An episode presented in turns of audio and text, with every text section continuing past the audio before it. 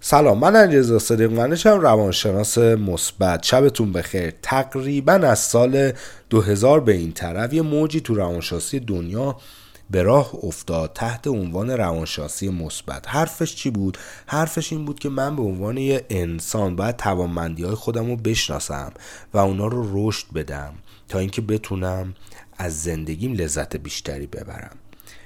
یه بخشی از این رویکرد در مورد استفاده از روانشناسی مثبت توی کسب و کار بود.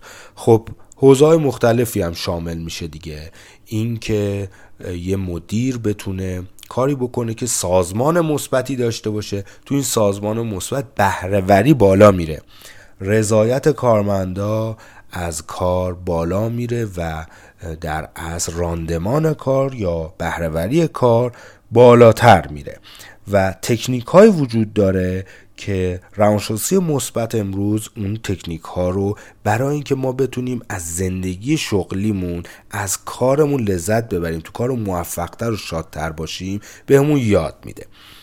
سازمان‌های مثبت در حقیقت سازمان‌هایی هستن که ما وقتی واردشون میشیم یک سری جمله مثبت فقط نمیبینیم که تو در دیوار زدن، مثلا تو بعد از هر شکستی میتونی موفق بشی، روی پای خودت وایسی، توی قله خودتو ببینی یا از این حرفا.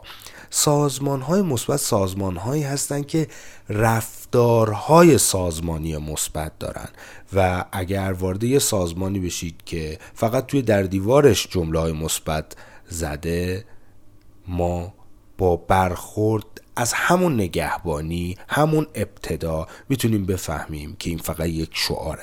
من توی شب‌های بعدی حتما در مورد این مسئله بیشتر با تو صحبت میکنم.